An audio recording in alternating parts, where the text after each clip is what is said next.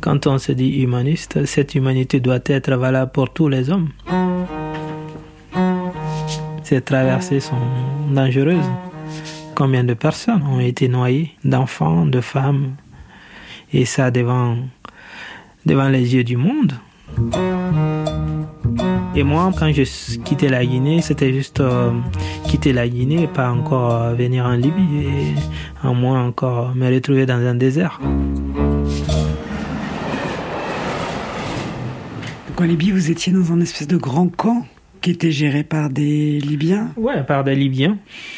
En Libye, euh, il faut savoir que c'est la loi du plus fort qui règne.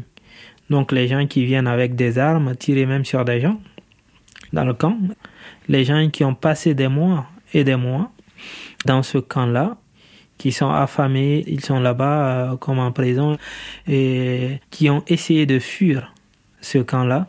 Ils ne réclamaient pas leur argent, ils réclamaient absolument rien. Ils essayaient juste de fuir ces conditions-là de traitement. Et on les rattrape, on les tabasse jusqu'à ce qu'ils décèdent. Déjà, c'est des choses courantes. Parce que les passeurs en Libye, quand tu essaies de fuir, ils prennent ça comme un sabotage de leur business. Ils prennent des gens pour des marchandises aussi. On voyait les gens comprenaient. Dans le camp, en, journée, ils, allaient chez quelqu'un travailler sans être payés. On a vu plein de choses comme ça. Des gens battus à mort, des gens tirés à balles réelles sur les gens. Ils faisaient ce qu'ils voulaient, tout simplement. Vous, vous étiez comment apeuré? Bah, J'étais malade. J'ai passé tout mon temps comme j'étais presque endormi. De temps en temps, la semaine, euh, ils prenaient quelques personnes, euh, ils les mettaient dans les bateaux, puis les envoyaient euh, en Italie. Donc c'était complètement hasardeuse. Et un jour, après deux mois et quelques, on appelle mon nom et puis on nous met dans un bateau, dans un zodiac de 7 mètres 50. On était 180 euh, personnes ce jour-là, avec des femmes et des enfants. On a eu beaucoup de chance parce que on est allé jusqu'au jeu international et un bateau italien nous a repérés là. Et le bateau coulait presque, on avait fait plus de deux jours en Méditerranée. Et le rentrée, on avait plus de carburant. Il y a une femme qui était évanouie en fait, donc ça prenait beaucoup de place un enfant qui pleurait, et le bateau devenait de plus en plus lourd, et l'eau rentrait, et le carburant qui était dans le bateau, quand ça touchait le corps, ça devenait comme du piment. Vous aviez euh, des gilets de sauvetage, vous étiez quand même équipé ou... Non, euh, il n'y avait pas de gilets de sauvetage. Parce que les gilets de sauvetage, là-bas, il fallait avoir de l'argent. Et moi, j'en avais pas. Donc, euh, ah oui, il fallait acheter. Euh, ouais, il fallait acheter en Libye aussi. Et moi, je ne sais absolument pas nager, donc euh, j'évitais de penser au pire à ce moment-là. Je ne sais même pas c'était qui qui pilotait le bateau. Il faut avoir beaucoup de chance pour survivre. On avait vu des cadavres d'ailleurs. Une nuit, on avait vu plusieurs cadavres.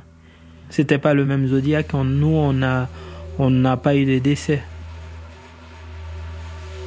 Quand on lance euh, les gens, on lance la nuit, on dit bah, d'ici le matin, vous allez euh, dans les eaux euh, internationales et il y, a tout le temps des bateaux qui défilent dans les eaux internationales. Mais c'est pas le cas.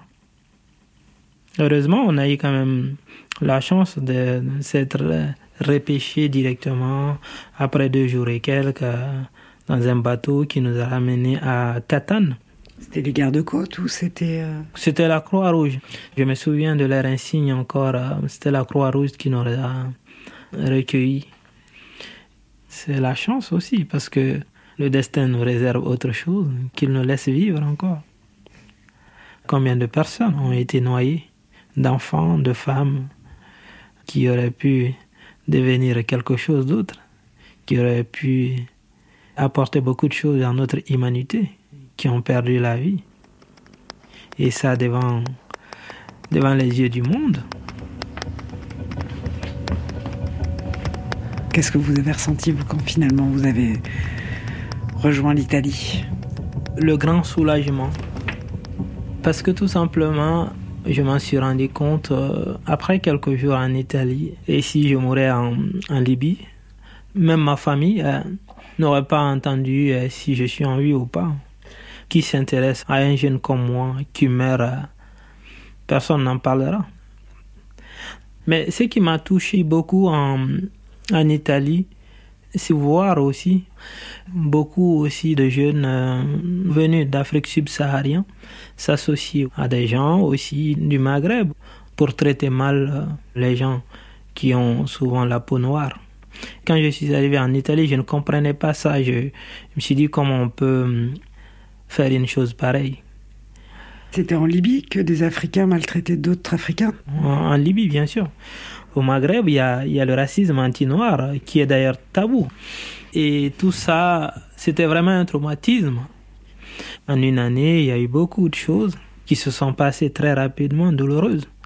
La mort de ma maman, l'exil, le racisme, tout ça m'a traumatisé en Italie. Et euh, c'est comme ça d'ailleurs que j'ai ressenti le désir euh, de la lecture qui m'a poussé à écrire. Parce que tout était en italien, j'écrivais en français pour me lire et je me lisais, ça m'aidait à m'endormir. In Memoriam Méditerranée.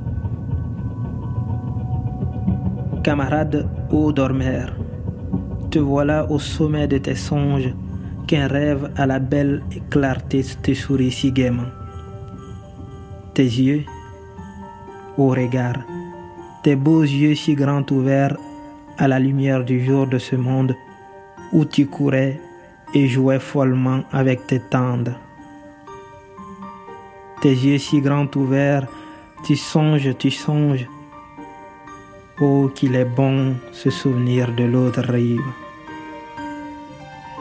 Tes yeux si grands ouverts, tu es parti sans même nous dire un seul mot. Tu es parti. Oh cher camarade,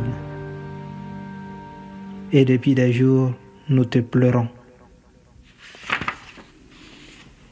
Quand vous êtes arrivé en Italie, vous, êtes euh, parti dans un camp au nord de l'Italie, hein, c'est ça? Oui, à Bolzano, dans un camp où il y avait beaucoup de gens quand même qui venaient, qui partaient.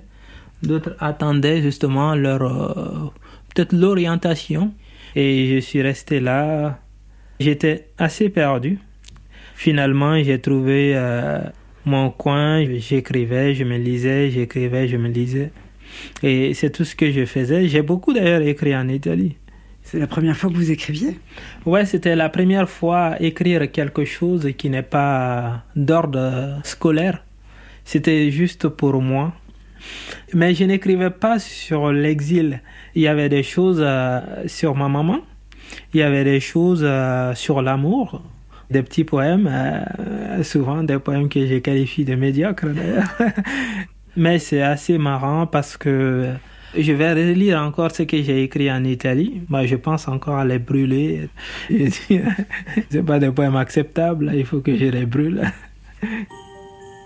Mais j'ai compris la démarche que je faisais en Italie dans mon écriture. Au final, la poésie de l'exil, c'est aussi de l'amour. Il ne faut pas oublier que la poésie et la littérature, même dans les conditions les plus dures, se doivent de montrer l'espoir, se doivent de montrer la beauté de la vie.